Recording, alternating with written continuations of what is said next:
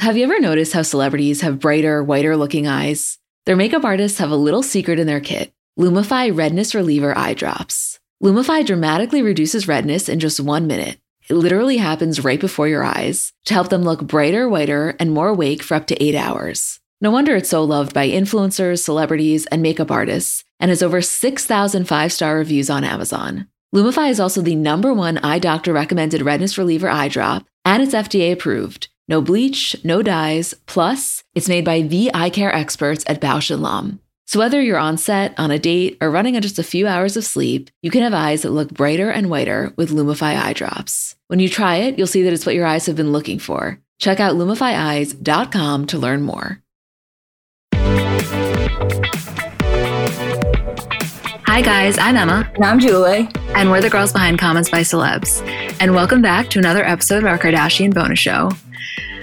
I gotta tell you guys, we fully recorded this episode. It was ready to go. And this news broke about keeping up ending. We called our producer in a panic and we were like, there's no way this episode can go up and we not address the news. this is live. Julie and I have not spoken on the phone yet, so consider this basically our phone call. This happened an hour ago. And not to sound dramatic, we are distraught. Distraught. There's no other way to describe it. Let me just read Kim's statement just to really set the tone because I kind of, there's still a part of me that feels like this isn't real, but it is. I know. You know? okay. No. She said, To our amazing fans, it is with heavy hearts that we've made the difficult decision as a family to say goodbye to keeping up with the Kardashians. After what will be 14 years, 20 seasons, hundreds of episodes, and numerous spin off shows, we are beyond grateful to all of you who've watched us for all these years, through the good times, the bad times, the happiness, the tears, and the many relationships and children. We'll forever cherish the wonderful memories and countless people we've met along the way. Thank you to the thousands of individuals and businesses that have been a part of this experience, and most importantly, a very special thank you to Ryan Seacrest for believing in us, E for being our partner, and our production team at Bunim/Murray, who spent countless hours documenting our lives. Our last season will air early next year in 2021. Without keeping up with the Kardashians, I wouldn't be where I am today. I'm so incredibly grateful to everyone who has watched and supported me and my family these past 14 incredible years. This show made us who we are, and I will forever in- be in debt to everyone who played a role in shaping our careers and changing our lives forever. With love and gratitude, Kim. Oh, I just got upset again. I just got the chills. I, okay, here's my thing. Like, yes, obviously you and I happen to really love them, but take that aside. Like, this was just such a fixture in pop culture. Like, and it was so synonymous with our childhood. Like, it was just always on the show. There's so many layers, and I wanted for us to try to break down them all, but like, just the, from a soul consistency standpoint, like this is so crazy. I, I, yeah. I mean, it's not even just a fixture of pop culture. This is half our lives that we've spent, more than half our lives that we've spent with this show. And I think it was a couple of weeks ago, I was saying on the episode that like there are certain songs that will always be meaningful to you or certain artists that will always be meaningful to you because as you go through your life you have that song kind of playing in the background or big moments with that song. That's also how i feel about the kardashians. Like in every step of my life especially like my adult life there was always some kardashian drama or episode that i can associate with that time. Completely. And that's first of all, that's so much a thing of it, whereas like you just picture what you were at and what you were doing. It's kind of like we know where we were at when certain big news broke. But the other thing is the fact that as someone who cares about them, like assuming that you didn't hate watch the show, you watch it because you care. Like when something big happened in news, like for example, when the Jordan Tristan thing happened, it was a absolutely huge deal. And we had a million questions, but we knew that in roughly six or so months, we would get those answers. And it's very bizarre now to know that when future drama happens, we're not going to have like the safety net of this episode that shows us the behind the scenes, which I understand that's how it is for like every other celebrity. Like we were just really, really like kind of blessed. Like this was not the norm, but we got used to it. You know what I mean? Yeah, of course. Well, that's kind of it that you're mourning, and, and I literally mean mourning the end of the show that you loved or watched or grew up with, but also you're then mourning the fact that there's so much information that you'll never get now. Like when something big happens, we're just now going to have to deal with the fact that as much news comes out from sources and Twitter and from them themselves, that's all we're going to get. There's nothing more. Like, I'm just thinking about the Tristan situation, like that happening and imagining that situation, but then not getting a two part, three part episode after the fact. Oh my, Julie, but think about how many things throughout the years. Think about Scott and Kourtney. Like that's the thing that I think people don't understand. And I get it. Like if you, if you don't like the Kardashians, nobody's trying to tell you to like them. That's totally your prerogative and that's fine. But you have to at least acknowledge, even if you don't respect it, you have to at least acknowledge the way in which they let the public into their lives. And I get it. It really benefited them, like obviously from a financial standpoint, et cetera. But like that level of intimacy is so rare. And when it is at that level, it's typically not at this level of fame. Like it's very, very rare that reality stars also happen to be A-listers. And the, like the combination of the two was just so unique. Well, yeah. Well, you know, that's the thing with the family in the show is that this was the blueprint that no one else was able to follow. The mm-hmm. it, like they set their own path and the ability to be on a reality show, be taken seriously in pop culture, be taken seriously in fashion, grow this empire all from what people consider to be a trashy reality show. And not only had that not happened before, it probably won't happen again.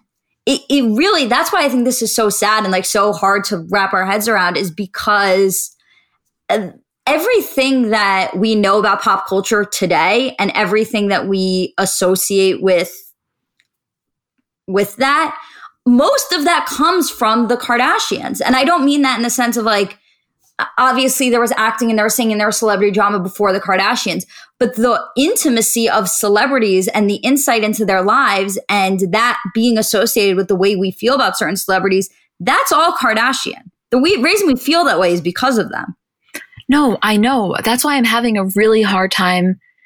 Like, not just, not to sound ridiculous, but I kind of always thought about this because obviously it wasn't going to go on forever. Like, even in the back of our minds, we thought that, but we knew that it wasn't going to go on forever. And so I always thought how, not only how we would react, but also how the public would react.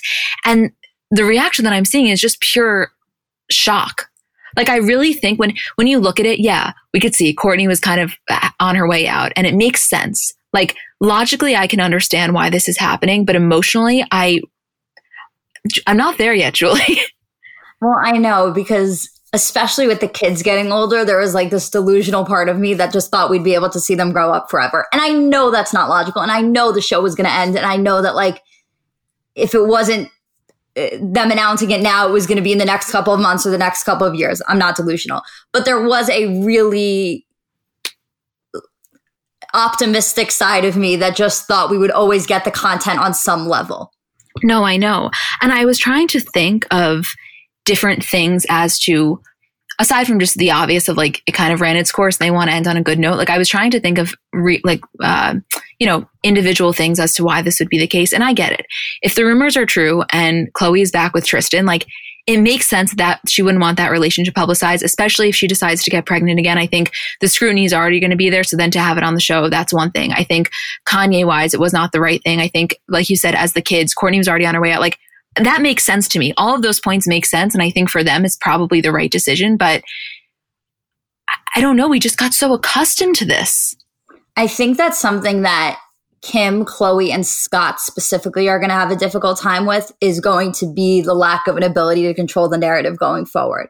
Because as many people hate the Kardashians, as many people say shit and write shit and make up shit or exaggerate things, they always had the ability to prove and show their side of the story. And not that they can't do that now in a tweet or an Instagram post or a series of Instagram stories. Obviously, they still have that ability, but it's not the same thing as showing the behind the scenes, showing the truth, showing them going through it. So I wonder, you know, when the next big thing does happen, are they going to feel a lack of control in not being able to show the real side of it? You know, it's so interesting you say that because I was thinking that for Kim's sake. There's just a part of me that feels like for Kim, this is absolutely the hardest. And I, like, obviously she has a million other things. She's so busy. And in a lot of ways, it's probably the best thing to ever happen because she can now focus on her other endeavors. And I understand that. And specifically, like marriage wise, I think it was really, really stressful to have the cameras there constantly. But I do think for Kim, she thrived in this. Like you see among out of all of them, she's the one that is like, no, this never bothered me. The cameras never bothered me. The fame never bothered me. I knew that I was born for this. She had aspired to be this since she was you know, Paris Hilton's closet organizer. This was the trajectory that she had in her mind. The other ones were thrown into reality television because they happened to be Kim Kardashian's siblings, whereas Kim knew she was destined for reality television. The stardom that followed was not one that I think she was aware of. But I think for her, it's also kind of like a death. Yeah. Oh my God. I mean, even if you are Kim and you've kind of grown tired of the show, whether you want to admit it or not, you still have to pay homage to the thing that made you what you are. I mean, it, we're talking about Kim and all of the success that she's had, and so much of that has been outside of the show, but it only happened because of the show. There wouldn't be a Kim Kardashian the way we know her today without the show. You may know the name, you may she may have gotten involved in fashion on some level. There may be other things, but the way you know the Kardashian family and the way you know Kim today would have been impossible without the show. And and I, the whole family obviously knows that and I think that's why it's such a loss for them.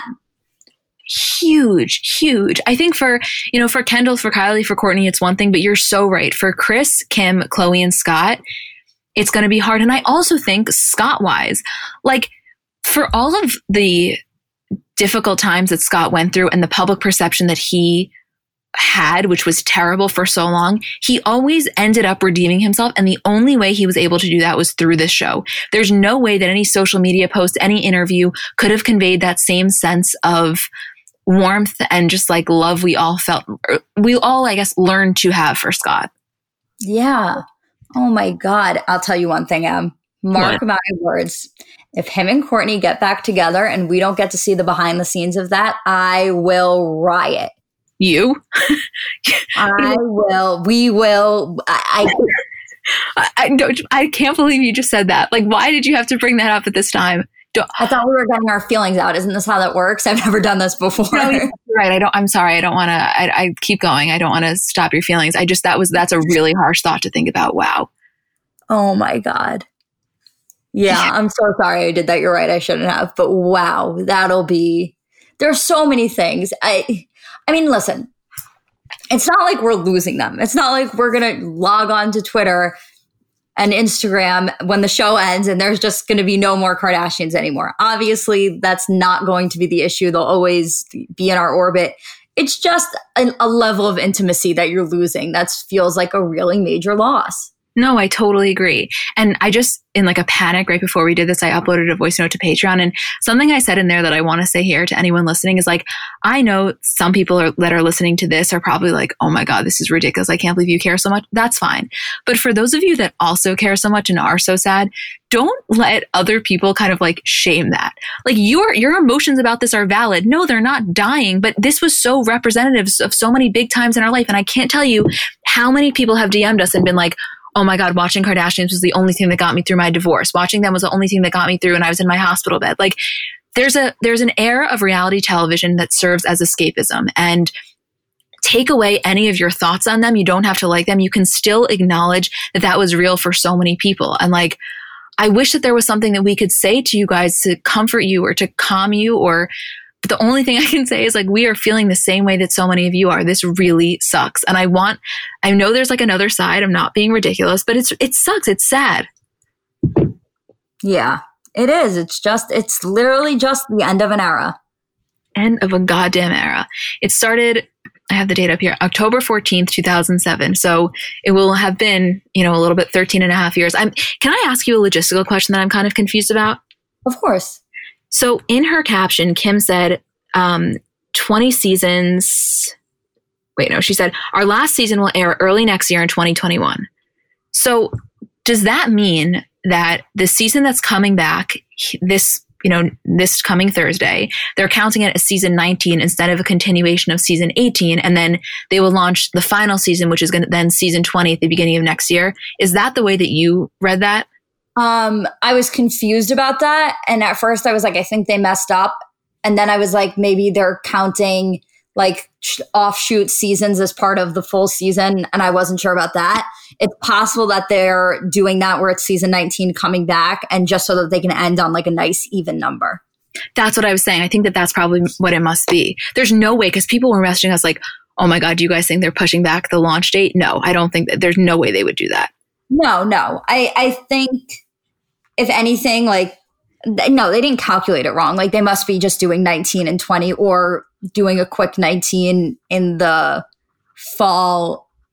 Uh, yeah, no, it has to be 19. I'm just thinking out loud here, but it, yeah, it has to be coming back 19 unless they just like said the wrong thing. No, no, I, I, definitely think there's no way that that statement I'm sure went through so many people. There's no way. Yeah. And also it makes sense that they would want to end on an even number. I feel like uh, it would have like driven me crazy if they ended on 19 and not 20. I know. The other thing that I want to ask you is a lot of people are talking about the future of E just because E News ended. Uh, Kristin Cavallari show ended, which not that that was some saving grace, but like still that was a reality show, and now this one. And so I wonder just what E is thinking for the future of their programming. Not to say that they're dead. I mean, like I just am curious what's gonna this is, this is, by the way, what day is it? September 8th, 2020. I'm very curious to see if a year from now or six months from now, we're looking at some sort of a TikTok star, like an ad, not, not to make the Addison comparison, but someone like that or D'Amelio's, something like that that is now going to take the spot on E. This is a very, this very easily could be like the next generation coming up. So I will say, in terms of E, I think that Uh, the question mark about what happens to E now or where does it go has a lot more to do with cable TV as a whole rather than E itself, because I think that's the major question about like why or what, like what of cable TV itself survives. Because when you have all of these streaming services, and I know we're getting into like a little off topic here, when you have all of these streaming services and you have to pay X amount every month for those, then a lot of people are saying like, fuck it, what do I need cable for anymore? Right? Like logistically, that's what's happening. And on all of these other platforms, there's so much less censorship. So there's so much more freedom in creating content. So I think that the question mark about what happens to E is bundled into that whole idea of like, what happens to reality TV and cable television as a whole? Yes. And also, where does Peacock fit into all of this?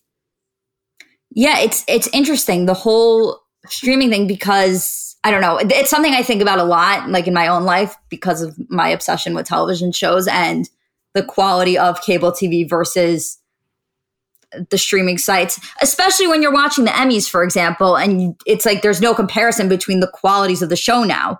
Um, but it is so interesting to think about because E was, I mean, is, I'm not even going to say was, the staple of pop culture. When you were growing up, every single night you put on E. If you needed something to be confirmed, you went to E first. So uh, the the Kardashians living there was such a perfect place for him because of what E meant to pop culture as a whole. Oh my God. And think about how, yeah, exactly. Then they could go be interviewed by Giuliana and Jason on E! News. They could go on Daily Pop. Like it was just such a perfect, being in the NBC family made so much sense. Right. Can I ask you a question though? You can always ask me a question. Do you think that this is the end for them in terms of reality television, meaning like a spin-off? Like, do you think they would ever be open to a spin-off again? Um, the only thing I could see them logically doing is like um an every year, end of the year big interview together and like showing us behind the scenes that they filmed on their own when Khloe posted the her her post today and Andy commented saying that he wants to do the reunion, I was thinking, could you imagine if they did it like how they do Housewives style? That would be so epic. I think they have to do something big like that. Would they do that for their 10 year anniversary? Yeah, they did that for their 10 year and they've done a couple of others. They, no, they definitely will do something, but it would be really interesting to have Andy host it. Although Ryan Seacrest, I understand, is kind of like it would make the most sense, clearly. Yeah, it would have to be Ryan, but wow. I'm like already nervous for that to happen. I'm already upset. Not to sound really like weird, but something that I was thinking about is you know how we always say how it's so crazy for them that they have such huge moments of their life on film, like looking back, whatever the thing is, they, they can watch it. Yeah. Like they have a representation of how they felt in the moment. I'm almost like, I mean, I'm always so grateful for having this podcast, but I feel like so lucky that we have this because our reaction is now recorded for ourselves. Like this is a big deal. Honestly, this is a big deal in the pop culture landscape. And like the way that we feel about it, I, I needed this time to talk about it. And I'm glad that we have it now to like remember. One day we're going to sit our kids down and be like, okay, this is what happened when we found out Keeping with the Card- uh, Keeping Up with the Kardashians was being canceled. I was, about to say that. I was about to say that. I was like, oh my god, people are going to think we're fucking crazy, but it's true. It's also wait. I guess we should address the elephant in the room, which everybody was asking us of like, yes, of course, we will, as you guys know, next Thursday we'll drop, or no, next Friday we will drop our um, recap of this new season. And I guess going forward, we will do continue to recap the new season. And then once it's over, I don't know, you know, we'll probably have to talk to you guys and see what you think. Are we going to continue to recap old episodes? We're only on season two. We have a bunch of more seasons we could do. Are we going to switch to something else? I guess we'll, the beauty of this is that we're kind of in control here, so we can figure it out what works best. But we'll definitely talk to you guys and see what you would like, and definitely email us, DM us, because I mean, for our sake, it's kind of bizarre from like a business perspective too. Right. You would think they would give us a little warning. I had this thought of like, should we try? Like, should we try to get Kim? Would this be it? But I, I don't know. There's just a part of me that feels like intuitively this is the type of thing that when we really try to do it, it should be in person. Because think about how much superior it would be in person. Oh, it has to be in person. Yeah. Right. It has to be like we don't want to waste. It's our one shot. We don't want to waste it on a, an, a virtual thing, which is great. But I feel like we need that, like just chemistry in person. Well, the good news is is that there is a big chunk of time between not a big chunk obviously, but there is a chunk of time between now and it actually ending so we can put a couple of things into motion and see what we can do. Yeah. Wow. Well, I guess um we'll now cut it. I don't even remember honestly how the, the rest of this episode went. We filmed, we recorded this probably like I don't know 18 or so hours ago, but the episode that we're recapping is uh, season two, episode eight is the trip to Breckenridge. It was amazing, a lot of nostalgia, sidekicks, juicy couture tracksuits, etc. But wow, Julie, I'm so glad I have you. I got to tell you. Equally as glad. I'm also glad that we're going from this to an incredibly iconic episode. Yeah, this was a good one. This was really a good one. I don't even remember what we said in our initial intro, but it doesn't even matter because this is so much more anyway, as always, we love you guys. Thanks for everybody who just like excitedly DM'd us. It makes us feel.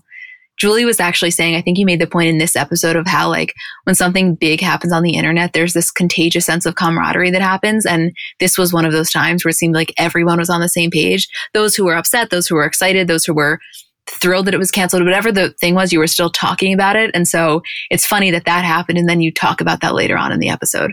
Well, now I kind of feel like it was my fault because after we spoke about it in the episode, I texted Isabel and I was like, I really want something big to happen. Like I want something that the whole internet is talking about again. And then this today when it happened, I was like, oh my God, did I do this? No, don't. Oh my God, Julie, do not put that guilt on yourself. You did it. God forbid. Anyway, we love you guys. Thanks for just, I don't know, thanks for existing. I, I needed to talk about this and I know Julie did too. And it feels really good to have people who care. So I hope you enjoy this recap and Isabel and I will see you on Friday for our Bravo episode. We love you guys. So as you guys know, last episode we leave off at LAX. Caitlyn and Kris decide that they're going to plan this family getaway in Breckenridge, Colorado to kind of mend the fights that the siblings are having and really none of them are having anything of it. Okay. So we arrive in Colorado, and Caitlyn has gotten two cars to take them from the airport to their cabin. One of them is a Hummer, which Kris is just so embarrassed. And it's funny because it's so hard to watch this episode and not think now, whereas, like, you cannot drive a Hummer now as a celebrity and not get, well, as anyone, but specifically as a celebrity, and not get like destroyed from an environmental perspective. So it's funny because that wasn't Kris's argument. She was just embarrassed it was a Hummer because they happened to be unattractive cars. But I all I could think about was now imagine a celebrity spotted in a Hummer, the headlines that would come with. Oh my god. Also, I I was surprised by this because I remember Hummers being the coolest thing at the time. Like I remember Hummers being the shit. And I always said it to my dad. And he was every single time he was like, Do you know how many miles to gallon that gets? Like, they're ridiculous. It's a ridiculous car. And I was like, they're so cool. So when Kris hated it, I was like, Are you sure you hate it? Because I remember those being cooler than you're remembering them being. well, two things. First of all, there is nothing more dad like. I think most people can relate to asking either of your parents, but specifically your dad, about getting a Hummer, like you just having an excitement about it, probably because you saw it on my Super Sweet 16 when Cher got it for her birthday. Mm-hmm. And and your dad's making that exact argument about the gas mileage and us not really understanding what that was at the time and now driving your own cars and realizing how expensive gas is totally getting it but it's one of those things where as a kid you do not understand what he is saying and you just want him to understand the magic that is a hummer so yes yes yes i'm so on your page when, I was little, this is such a side note, but when I was little, my dad wanted us to learn mental math. So he would always try to make us calculate how many miles to the gallon our car got when we were driving. So and whenever I would talk about a Hummer, he would try and make me calculate how many miles to the gallon the Hummer would get versus our car. But I can't do mental math. Like, you know this, you've seen me try. So it ended up in a fight every single time. Every time. yeah, it's like a, a, lesson that backfired. That's so funny. Okay, so they basically decide that Kris and Caitlyn want all the older kids to go together because they're hoping that this car ride will kind of mend the tension, which clearly that's not the case. So Kim is not having it. She tries to get in the car with Kris and Caitlyn, and Kris says to her, Go in the other car. It's a two hour ride. We want you to kind of be with your sisters. And in her confessional, Khloe says, Kim and I just have a lot of tension between us. None of us have ever even apologized for the whole Bentley situation, us arguing and fighting. So I'm pushing her buttons. So Kim gets to the car, and we all know what's about to happen because the thing with Khloe and Kourtney is they don't. It, it's not that I want to say they're not passive aggressive, but they're just very aggressive. Like they're the first ones to, they're not giving her the silent treatment, is kind of what I mean. No, they're little instigators. Yeah. So Kim gets in the car and Khloe's like, this is for the cool people, people who can't afford Bentleys ride this car. And Kourtney in her confessional says, my parents make us all ride together because they think we're going to make up, but we're not going to. And Kris is not having it. Kris is like, she's going in your car. I don't care. Just do it. And in her confessional, Kris says, these girls really have to change their attitudes because this vacation is not starting out the way that I have imagined. So the car that they're in is all the older kids. Scott's driving. And Scott's like, who wouldn't want a Hummer? And Khloe goes, what do you mean? A road Hummer or a driving Hummer? And Scott's like, oh, you're talking about the car? I thought you meant a good old humdinger. I love Scott so much. Okay, can I ask you a question? I'm sorry if I sound unbelievably prude. Is it a humdinger where you're like, sorry to get graphic, but I, if anybody else didn't know what this was, isn't it like when you have your lips on a guy's balls and you're like humming? Um, I don't know. Let's get the Urban Dictionary definition of it. Pull it up. I think that's what it is, and I think that's what he was referring to. And the only reason I mentioned that one because I can already see the influx of DMs of people being like, "You guys didn't explain humdinger. What the fuck is it?" But also, these, this is the moments of Scott that we love. We love when Scott has these little sexual innuendos, especially at times when he's with Kourtney. And I know this is a small thing, but I love it. I love that side of Scott. Um, hold on. I, I can't find it because one is like the first Urban Dictionary definition is like something that's extraordinary. And then. No, I have it right here. I have right here a term used to describe the sexual act of a kneeling woman who's teabagging a ball sack and humming. Yes. So, if in case anybody was curious, that's what Scott was referring to. So do with that what you will. The PG version of it, though, is to be really excited about something. well, I mean, the two kind of go hand in hand. Yeah, of course. Yeah. Of okay. course. Anyway, moving on. And by the way, it's just funny because because last episode we were saying how when they're all giving Kim such a hard time and Scott's kind of being silent. And we said, you know, he's at this place in the family where he's definitely comfortable, but he's kind of coming off of the cheating thing with Kourtney. So to say he's walking on eggshells is maybe a little bit dramatic, although I think that's what I said last time, but he's still careful. So I love when he's a little bit more comfortable. Like that's what makes me so happy. Me too. Me too. Okay, next scene, they arrive at the cabin, and immediately the first thing they're discussing is where's everybody going to sleep. So Khloe's not wanting to sleep with Kim. And in her confessional, Kim says, Everyone's just giving me the cold shoulder. I want to talk to someone who wants to talk to me. So she opens up her laptop, and Caitlyn, you know, very typical dad, is like, What's online that you have to get to immediately? Kim goes, iChat. And in her confessional, Caitlyn says, Kimberly is driving me nuts. She's physically here, but mentally she's computerized, and it's like she's not even with us.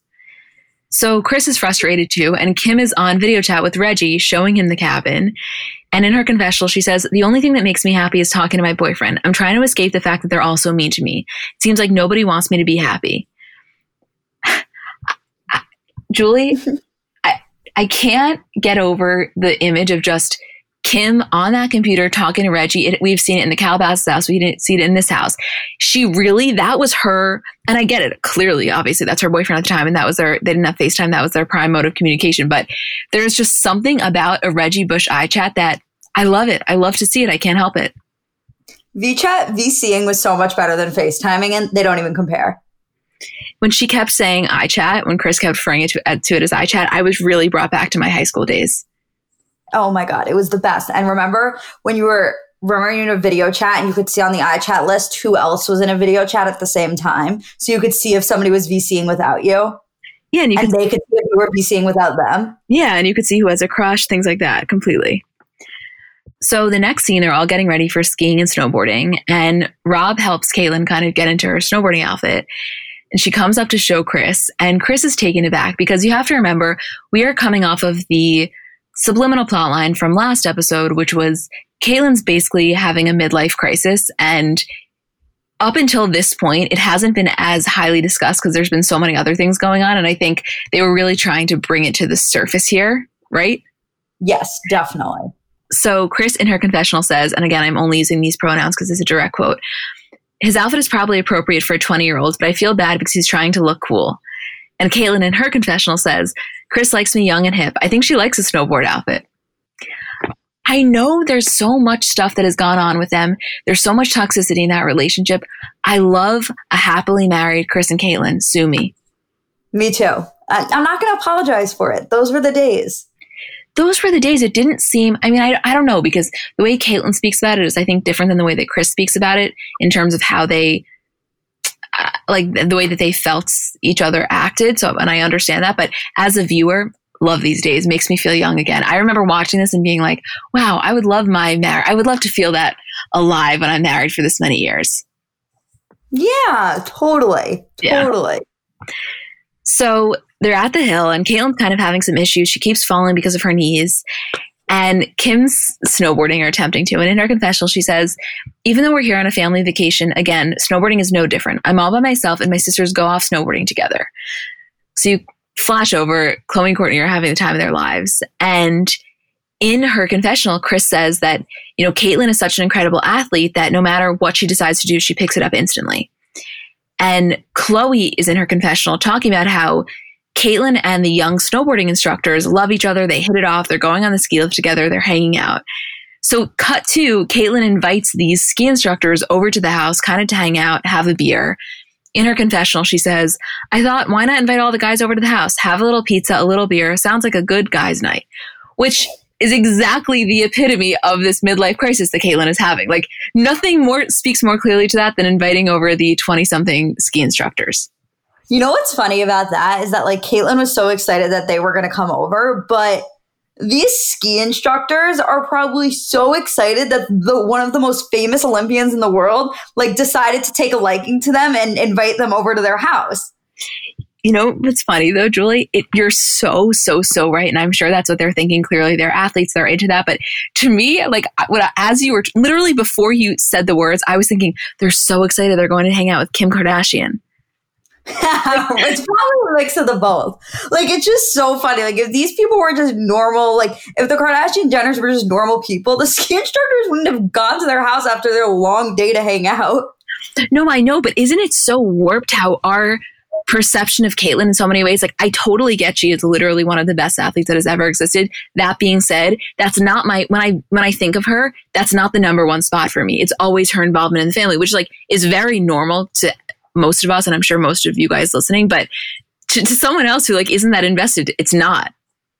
I do though think at the time, like that's that's really our view now, and I think that's most of the world's view now. I think at the time for 20 year old like boys who were really into athletics and like they were ski instructors, they're obviously, you know, kind of in that world.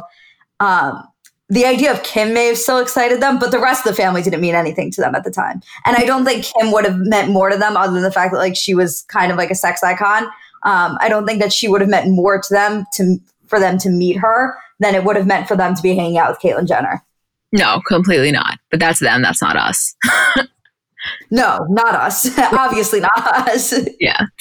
Anyway, so they get back to the house. Caitlyn's icing her knee you know, Kris is kind of worried. Caitlyn has her hair slicked back and Kris is, this is really introducing the fact that Kris is concerned because she feels like Caitlyn is on a different planet, has been for the last couple of days. You know, Caitlyn's informing Kris about the fact that she invited these ski instructors over. And I think they're all just having this moment of like, okay, this is clearly she's going through something. Right. Exactly. So Kim is still, you know, on her phone. She's not talking to anyone. They're having a really good time. And Kris is saying, I want to have a vacation like we used to have, no technology. Kim's like, absolutely not. I want to, you know, we, we can have fun and I can also talk to people. So Caitlyn says, you know, if you want to be on your phone, go to another room. I'm getting really tired of everyone being on their phone all the time. So Kim says, I wouldn't talk if I had this or not. And Caitlyn says she comes in the house and immediately goes to a computer. And Khloe goes, You don't think it's weird that she doesn't enjoy this with us? They're all yelling. And Kim says, I didn't plan this vacation. I would rather not be here. I'm sick. I don't want to be in the cold. I wouldn't have come if it was my option. Caitlyn says, Then go. Kim's like, I'm already here. And Kris says, It's a little late now. I would really love to have this wonderful family vacation that I planned. I was thinking maybe we could have kind of a good time. And I think they're just all becoming increasingly frustrated with Kim's texting, which, like, yeah, I understand if you're w- watching this, it's kind of like, oh my God, they're on this gorgeous vacation. She's being so rude. But also, how many times have we all been in that situation where we're just in our phones as a way to like distract us from the world? Well, also, Kim has found herself in the most classic catch 22, which is she's mad at everybody. So she's ignoring everybody. Then everybody realizes that they're mad, so they're giving her space and also want nothing to do with her. So they're hanging out without her. And then Kim gets upset because everyone else is ignoring her and doesn't want to spend any time with her. And it's just this cycle that is the most classic position to be put in. Vicious cycle. Vicious cycle. Vicious she's making it worse for herself, but also can't see that. And also, Khloe and Kourtney are just being so unnecessarily mean. It's just, I get that feeling of like, get me the fuck out of this house. Yeah, of course. Right. Kim, and Kourtney and Khloé were clearly very much ganging up on her, and I don't blame Kim for not wanting to hang out with them. No, not at all. And then she's, but then what's frustrating, and, and again, I do not have siblings, but just watching this, and I'm sure you can like speak to this much better than I can, but I think it's also frustrating for her of like, why are my parents not like why are my parents uh, being upset with me when clearly their other kids are the ones that are causing this let me tell you something kid it's the life of a middle child yeah you really relate to this hard i love your perspective. Thank you. Yeah this is it's like it is the most classic situation i think especially on family vacations. It's funny like when we were really young we would go to disney world and we would come back and people would people would ask my parents how it was. My dad would be like oh, if you want to spend $100 per kid and hear them fight for seven hours a day, go to Disney World. And my mom was like, can you just pretend we had fun? yeah, I can imagine that. So, Mother's Day is coming up, and I know sometimes it can be difficult figuring out what to get your mom because realistically, no gift is going to do justice for how much you love and appreciate her. But I'm sure you've done the classic, you know, bathrobe, candle, sweaters, gift cards. If you're looking to mix it up, I want to tell you about Aura Frames. So they were named the best digital photo frame by Wirecutter. And it's just the kind of gift that is guaranteed to bring joy because realistically, there's nothing our parents love more than seeing us. So for them to be able to see more of us, even if you don't live close by, like that is probably the best gift you could give a parent. They're Wi Fi connected. They come with unlimited storage, so you can share as many photos as you want from your phone to your mom's frame. And it's easy to set up. It takes about two minutes to set up a frame using the Aura app we have one in my kitchen and every time my dad comes down for breakfast, like it just makes him so happy. There's pictures of me, pictures of me and my parents when I was little, pictures of my grandparents. Like I think as a parent, you never get sick of that. And it's just the kind of gift I know she will love. Right now, Aura has a great deal for Mother's Day. Listeners can save on the perfect gift by visiting auraframes.com to get $30 off plus free shipping on their best-selling frame. That's A-U-R-A frames.com. Use code CBC at checkout to save. Terms and conditions apply. So Kris is saying, you know, maybe we could just take ourselves back in the day. We could take these little things and just throw them away.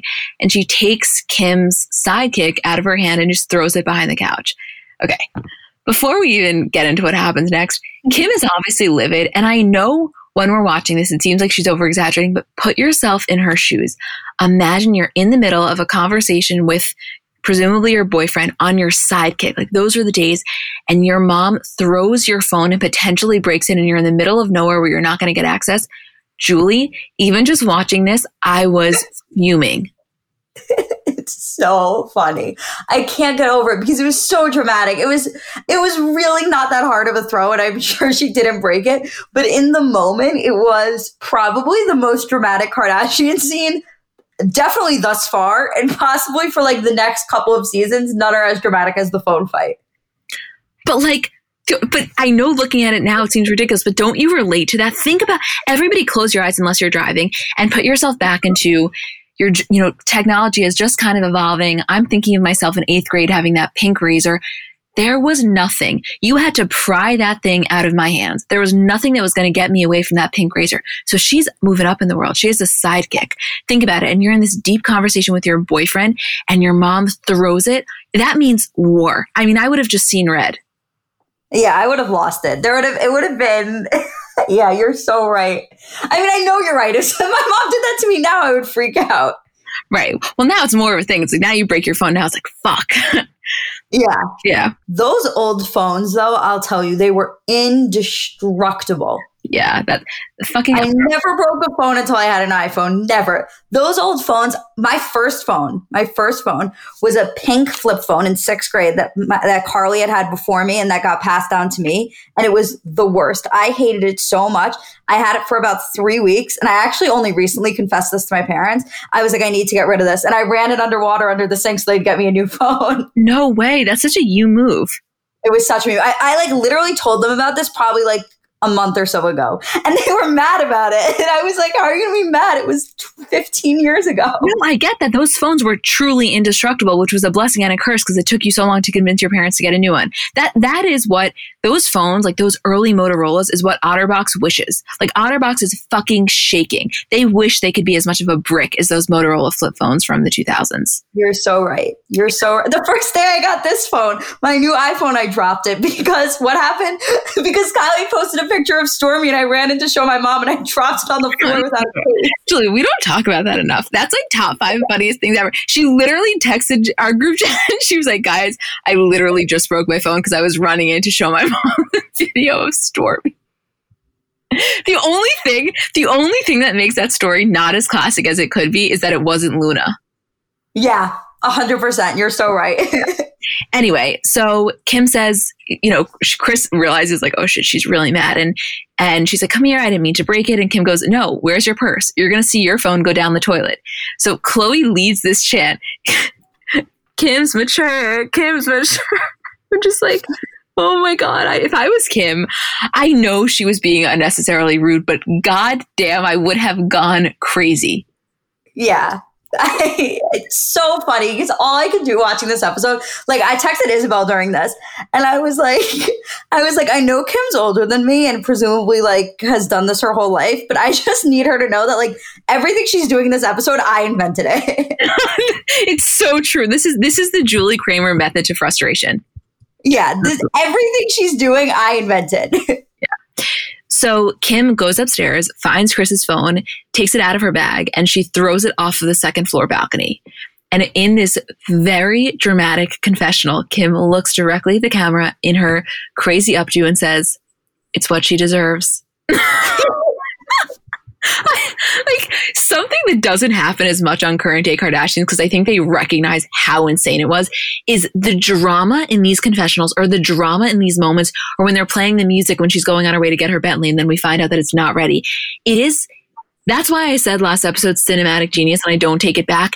It added imagine yourself watching this for the first time because even this time I'm like I'm laughing so hard. That cut of Kim being like, it's what she deserved is literally, it should be in every movie ever. I don't even, I don't even care if Kim's not in the movie. It should just be like the most dramatic thing happens in the movie and it should cut to Kim in the confessional going, it's what she deserved. You know, it's the, it's the best thing ever. So Kris says, oh my God. And Kim says, if you don't want it done to yours, don't do it to mine by the way. Just like like I want to be like Kim, like I, I know you're really upset, but she didn't do it to yours. But like we don't have to talk about it. But that's that's not what she did. like, right, those are two very different things. Yeah, Kris like th- casually threw it behind the couch. Kim like launched it off, of the second floor balcony and tried to pretend that they were equal. Which like I was not going near her, but I just wanted to say like if we're counting points, not so even. Also, imagine a current day Kris Jenner sitting in the living room with her phone in a bag in the upstairs bedroom. So funny you said that. I had that same thought. Like, what? Couldn't be. Couldn't be the Kris Jenner that I know. Well, I think the thing is, her yeah, it could not be the Christianity. But anything that was going on was so much more minimal. Like there wasn't going to be anything that would have come through that was urgent. There wasn't a KKW beauty line. Kylie Cosmetics wasn't potentially selling out. Okay, she could keep her phone away for the night. Oh my God. I just remembered we're about to get to Kylie. Let's move on. okay. So Caitlyn says, Why don't you just go home? Kim's like, Perfect. I'd love to. So Kris tells Rob, Go upstairs, get Kim, tell her to come down so we can all talk. So in his confessional, Rob says, The whole family is definitely bashing on Kim. And so I go in there to talk to her. By the way, as I said last week, Rob MVP, not just looks wise. Truly, he's so kind and supportive and wants to make peace. And I loved it. Love it. Love it. Love it. Love it. MVP of the episode, MVP of everything. Yeah. Like, oh my God. He, I forgot how sweet he was also. Like, I never forgot how hot he was, but I forgot how sweet he used to be. Yeah. It's unfortunate that it seems like some of the ch- choice of people he surrounded himself with kind of changed that for him a little bit, but I hope he's yeah. getting back into it. Yeah. They said he's so sweet. Anyway, so Rob comes into the room and Kim's like, they're just so rude. Everyone's rude. I'm an adult. I can do whatever I want. It's not like we're kids. I'm 27 years old. So they're all downstairs, and Kris says to Kylie, Kylie, can you please go into Kimmy's room and tell her how much we love her? And Khloe oh. goes, just tell her to come here. Tell her I have a Cartier watch for her. So you watch an 11 year old Kylie walk into Kim's room. Rob is in there getting the suitcase, and Kylie says, Kim, Khloe has a Cartier watch for you. She wants you to come in there. And Kim goes, Kylie, that's not funny. Kylie goes, It's not me. That's what Khloe and I, I don't even know what Cartier means. What do you think is crazier? Kris leaving her phone in another room or a version of Kylie Jenner that doesn't know what Cartier is? Julie, I want it to be like give yourself quite literally 4 years at 15 years old. Your your arms are going to be lined with those Cartier bangles. Don't even worry about it. Oh my god, you're going to forget what your own skin looks like. It's going to be so covered in Cartier. Yeah, that was watching that line was one of those you know that it's good when we make the conscious decision to like rewind and be like this has to go on the story because we try to limit the kardashian content on our story because a lot of people just really hate them which like fine i'm not going to push it on you but that was that was that was the kind of line where you could absolutely despise the kardashians and still find it hilarious that kylie jenner which is potentially one of the most ostentatious extravagant boasting of her wealth celebrities that exists there's a time when she didn't know what Cartier was. And it's just like to go back to that simplicity feels almost otherworldly.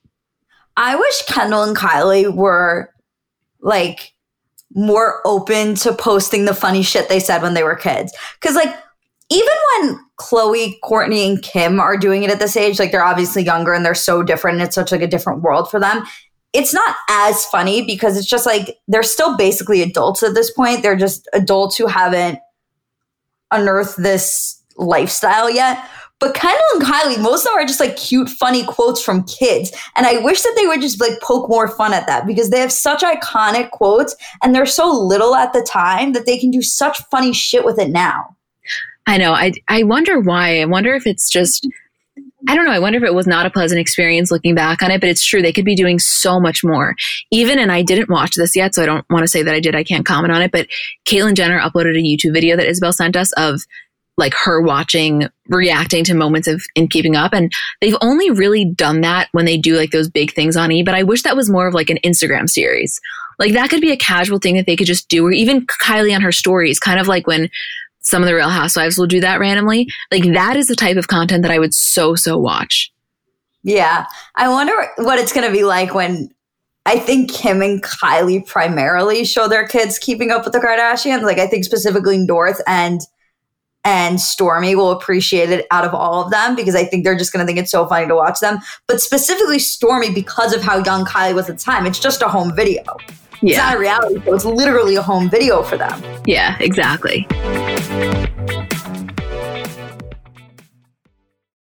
Fifty high school senior girls descend on Mobile, Alabama every summer to compete for a massive cash prize. It isn't Survivor, it's one of America's most lucrative scholarship competitions for teen girls. It's been around for seven decades. Now you'll hear what took place behind the scenes. From Pineapple Street Studios and Wondery comes The Competition. Host Shima Oliai was Nevada's contestant 20 years ago. Now she's returning as a judge to find out what two weeks with 50 of the country's most ambitious teens can tell us about girlhood in America. What happens when the competitors are thrown into the deep end with the best and brightest? And how does surviving the competition prepare them for everything that comes after? Follow the competition on the Wondery app or wherever you get your podcasts. You can binge all episodes of the competition early and ad-free right now by joining Wondery Plus.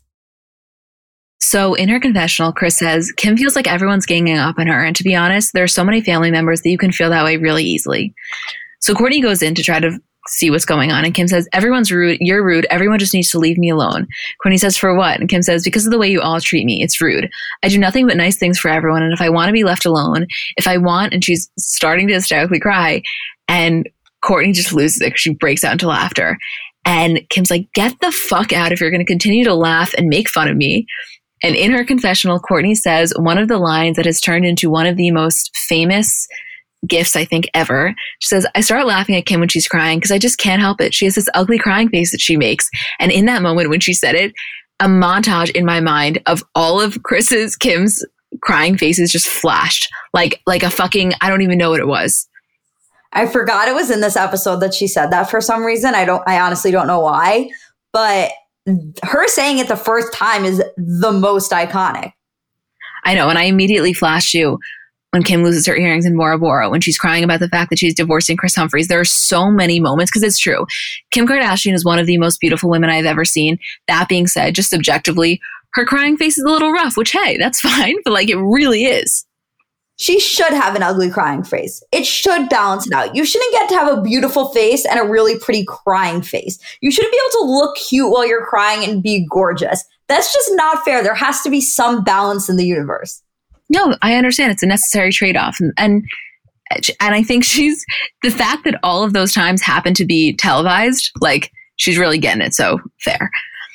So Khloe's listening outside the door of the room. And in her confessional, she says, Kim's feelings are hurt and she's upset and she's really crying. I feel bad. And you can tell, with the exception of Kourtney laughing, and she really wasn't laughing because she wasn't taking it seriously. She was laughing because of the reaction. Like, I think they started to recognize this was fun and now Kim's actually upset and like we love her. Like we're not looking to make this girl miserable. Right.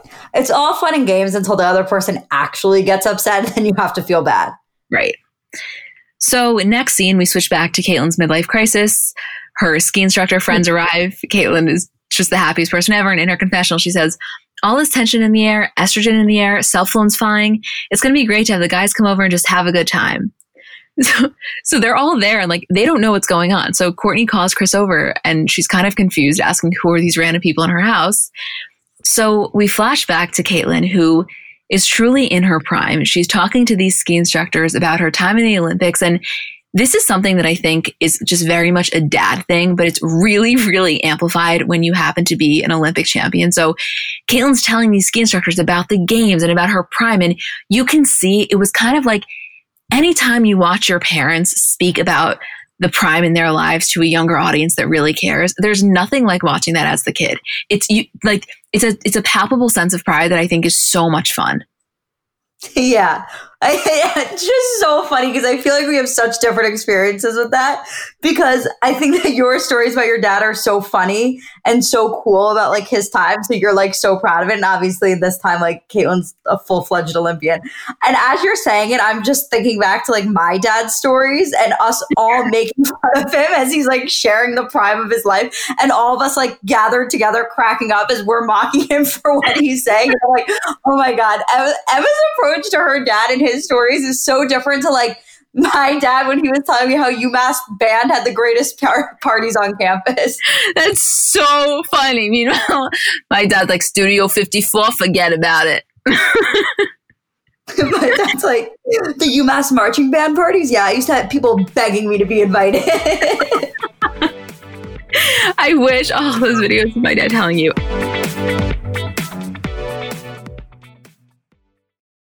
So I know we're all kind of operating at a different skill level when it comes to makeup. Like I have some friends who they do their makeup and it looks like they got it professionally done. I have others who know nothing about any products. And then I would say I'm somewhere in the middle. Like by no means am I very skilled, but I think I can hold my own. And in terms of my everyday, I'm just doing mascara, lip gloss, and maybe a little bit of highlighter on my inner corner. So if I'm only using a few products, I need them to be excellent. And I've recently been very into the Thrive Causemetics mascara, which I'll tell you about in a second, but just in general, a note on the company. For every product purchase, Thrive Causemetics donates products and funds to help communities thrive, which I just love knowing that I'm buying from a company that does that. And in terms of their mascara, so it's the Liquid Lash Extensions mascara. You guys have seen that. It's the viral turquoise tube. I saw it all over social media before I ever started using it. And it's a unique formula that creates tubes around each eyelash to lengthen them. It's also super easy to remove. So it slides right off with warm water. It doesn't leave smudges. And the ingredients are really nourishing. So they support longer, stronger, and healthier looking lashes over time. It really just gets the job done. Like you will see what I mean when you try it.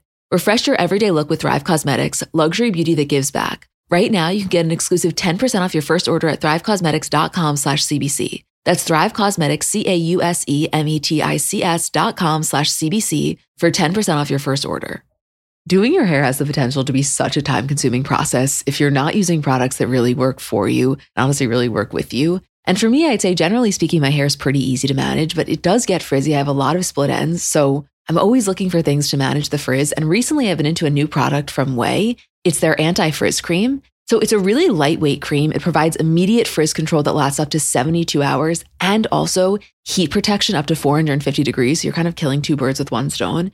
Then the thing I really like about it is that it helps reduce and repair split ends while quenching dry hair with intense hydration. So you can feel like it just feels good on your hair. For me, I get out of the shower, I always spray in the leave in conditioner. I've told you guys about that before, but I love it. A little anti frizz cream and you're good to go. I also, I mean, I love a lot of things from Ouai, but I like their detox shampoo. I don't use that every week, maybe once a week, maybe once every other week, but I feel like it gives my hair a really, really good clean. Frizz free up your schedule with Ouai. Go to T-H-E-O-U-A-I.com and enter promo code celebs for 15% off any product. That's T-H-E-O-U-A-I.com, promo code celebs.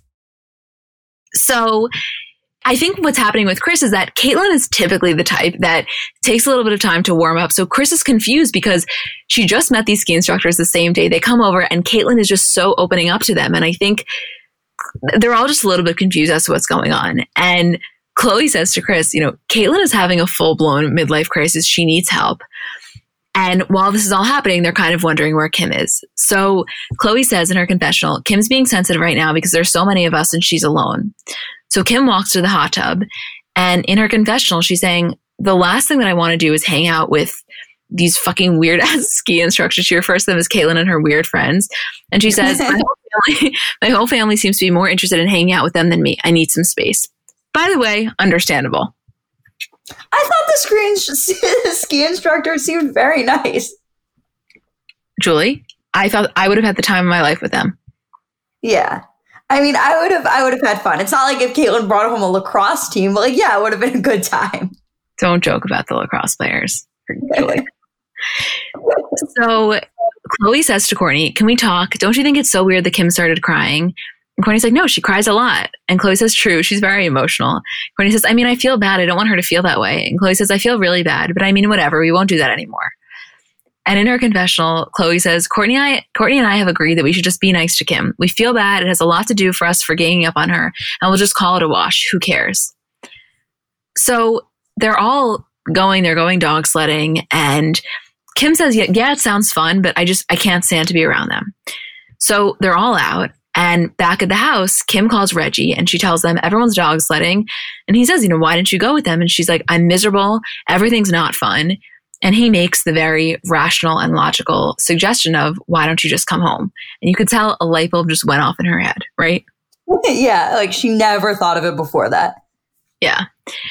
So Khloé's saying, I just know I'm going to remember this forever. It sucks Kim can't be here, etc. Okay. They get back to the house and nobody knows where Kim is. And Khloé's like, Has anyone seen her in the last couple of hours? They all say no. So Khloé goes up to check and she says she looked earlier and she's like, the door was shut, but I didn't, you know, I didn't think anything of it. So she opens the door and Kim's not there. Again, very dramatic, kind of like, John, John, John. Her bags are gone. There's a note left on the bed in quite literally the most dramatic move. Khloe runs downstairs to tell Kris that Kim wrote a note and then she left. So Khloe's reading the note. It says, I'm extremely tired of everyone ganging up on me and treating me with such disrespect. I've made the decision to go home. Thanks for the wonderful family vacation. Oh, what a move, I gotta tell you. yeah, what a move. What a move. Also, what an ending line. Thanks for the wonderful family vacation. Why don't you just stick a dagger into them, Kim? so, Khloe in her confessional, I'm really worried. I'm really scared. Did I make her leave? I want to be like, Khloe, you are a smarter girl than this. Quite literally, you are literally the reason she left. like, like what? Remember when you were younger and you would like everyone would walk around being like, "No shit, Sherlock," and it was really annoying. This was one of those times where I really wanted to bring that back just for Khloe's sake. Exactly. So Kris is like, "Call her right now." Khloe's, you know, we've never gone here before. How does she know where to leave? she has a production crew. Like, it's just so funny when these are the concerns that are being brought up, and like clearly her safety is not at risk. But I get it. Fine. Right. So they all feel really bad, and Kris says, I feel really bad. And I think Kourtney and Khloe realize that this time they've really gone too far. So they kind of come to the realization in a way that, like, I get it. it. Acting as if it is this profound realization. Like, Khloe really comes to it and she's like, you know, honestly, when two people are ganging up on you, it really is a lot. And you, you were all sitting here watching, like, you literally berated her. What did you think was going to happen? Right. Like you were literally chanting at her that she was mature and making fun of her. And also Kris and Caitlyn on top of it. Like instead of being like, she's obviously on her phone because she's upset with everybody else and doesn't want to talk. And they just completely ignored that fact. They're like, why are you always on your phone? Like the phone had nothing to do with it. The phone was a stand in for the larger issue. So Khloe calls Kim over voicemail, tells her to come back. You know, we just want to make sure you're okay. Again, we have this very dramatic footage of Kim wheeling her bags down the street in the snow. She's walking into the bus station. And in her confessional, she says, So getting home isn't as easy as I thought it would be. I need to go to the bus station and then wait there. And you hear her listening to Khloe's voicemail. So Kim calls Reggie and tells him, You know, I think I'm going to stay. And in her confessional, she says, as much drama is going on, it's not going to get any better if I leave. It's only going to get worse. And in this moment, I just felt like Danny Tanner was smiling, you know? You're right. You're right. It's a full house moment. We love our full house moment endings. It happens every single episode and it continues to happen. And I like it.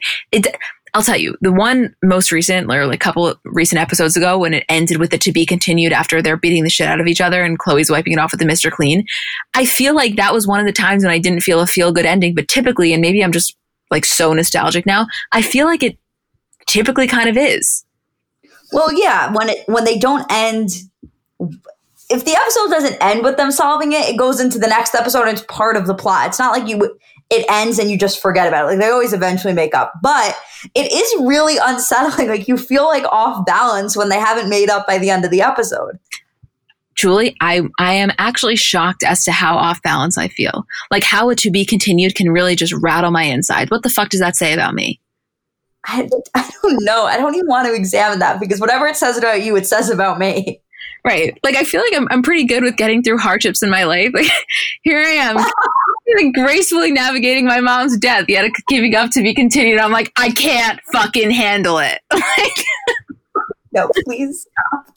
like what? Sometimes it'll just hit me and I will randomly remember. I know we've spoken about this so many times, but I if there's one thing I wish I had footage for. You guys do not understand what it's like when I'm on George Washington Bridge. I just get off the West Side Highway, smooth sailing. I'm about to get into Jersey. All of a sudden, at the exact same time that Julie's edible hits, the story about Tristan and Jordan breaks. I can't, I'm, I'm, pulling over. I can't text and drive. I'm on the phone. We're all panicking. We don't know what's going on. That to me is one of the most unsettled regarding Kardashians I've ever felt. And I sometimes get hit with that emotion and I'm just like, take me back to that time because while it was chaotic and unsettling and uncertain, it was fucking exhilarating. Oh my God. I, I, think that was the last time I felt alive. I think that was the last time I felt anything. That day, because the thing is, it was a combination of two things. Like, we always talk about it in the sense of like, there are certain moments that are so big that everybody on the internet is talking about the exact same thing. And that was one of those moments. And those are rare. Like a lot of really big things happen in Hollywood, a lot of divorces, a lot of breakups, and we've had a lot of really big stories this year. But it's very rare that a story is so big that every single person on the internet is all talking about the same thing at the same time. And the Tristan story breaking was one of those moments where you have I felt so united and so connected to every single person in the world. I felt like everyone at the exact same moment was doing the exact same thing. And that is the craziest, best feeling. And also, when you're on the internet and it's not just like everyone's talking about it, it's like we're laughing at the same jokes, we're sharing the same memes. Everyone's like on a hunt to find the funniest tweet and the best Instagram post and the comment on this. And it is just, eh, it's the most exhilarating thing in the entire world. You're so, so right. It's the best. Because not only is it the Kardashians, because that's, it just adds that extra layer of special. Yes, it's, but it's the camaraderie coupled with the sense of responsibility. The fact that yeah. every single person is coming to you. I remember being at the gym the day after the podcast came out, and nobody at the gym obviously knew that like that we have a podcast or anything about CBC, obviously, but everybody's talking about it. And here I am. I walked up to that elliptical platform as if like, hold on, here's the real story. Like breaking it down. Julie's on the fucking subway platform, high out of her mind, being like, telling people it's like I, I, oh my god julie i miss those days okay we'll, we'll stop but i need to do, we have to do a patreon episode or something about that Oh my God, I miss it. I remember, sorry, I swear over one second. Like, I remember being in public and ev- hearing people talking about it. Like, I remember another example of this is when the James Charles Tati thing happened, which is even crazier that, that everyone was talking about it. And I remember being on the train watching somebody next to me and then like somebody on the other side of me watching Tati's video. And also when Jordan was on Red Table Talk, and everywhere you look, someone was seeing it yeah. somebody was watching. We're watching them watch it, and you're like, "Oh my god, we are the same right now." Yes, and that's also a similar experience. Not in terms of watching, because we were all in quarantine, but and I know this is kind of crazy, but it's true. When the Call Her Daddy drama came out, and it just spanned among the generations, and I was getting texts from my older family members to everybody, and I was just like, "Oh my god, this is so fucking wild," and I can't believe we are like we are deemed as the most knowledgeable in our like friend groups. It's so much fun. I don't know. Yeah, I, I so so so get that. Wow, what a oh time! Well, what a time! Wow, Julie, it's going to be something else soon. The next scandal, and I, I can't wait for it. Oh my god, I can't wait! It's the oh my god, I, I can't wait. I know. Okay, so they come. She Kim comes back. They're all so happy. They run up. They're apologizing. They're hugging her. And in her confessional, Kim says, "I walk in the door and I definitely feel the love. Everyone's so excited to see me." And Khloe in her confessional says, I think by her leaving, it really made me realize we should not just pick on each other for the dumbest things. I feel bad, but it was also a good learning experience for me. Which, like, I want to be like, I'm so glad it was for you. like, just put her through a little bit of emotional trauma, but at least you got a lesson out of it. Hey. I love the runaway for attention and then be rewarded with attention when you come back. I think it's the most classic move in the book. Julie, you wrote Kim's playbook. You're so right for this episode. I've only ever attempted to run away once and I made it to the end of the street and I had to go to the bathroom.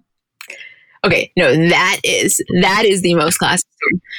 So last scene, Kim's in her confessional. She's saying the fight's finally over. Thank goodness we can have a great family vacation just like my mom planned.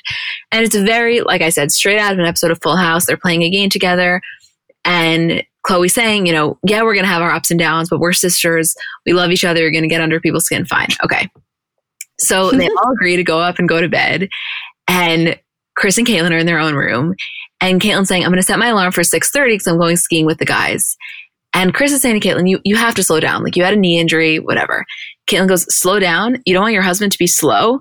And Caitlyn climbs over Kris and literally as while like the irony in this scene was magnificent because while Caitlyn is climbing over Kris to tell her, I don't need to slow down, she literally hurts herself. and she's like, I'm staying young and hip for you, baby. I like an OG Kris and Caitlyn relationship. I don't know what you want from me. It's fun to watch. I like watching them happy. I I agree with you. I can't I can't argue. I won't argue.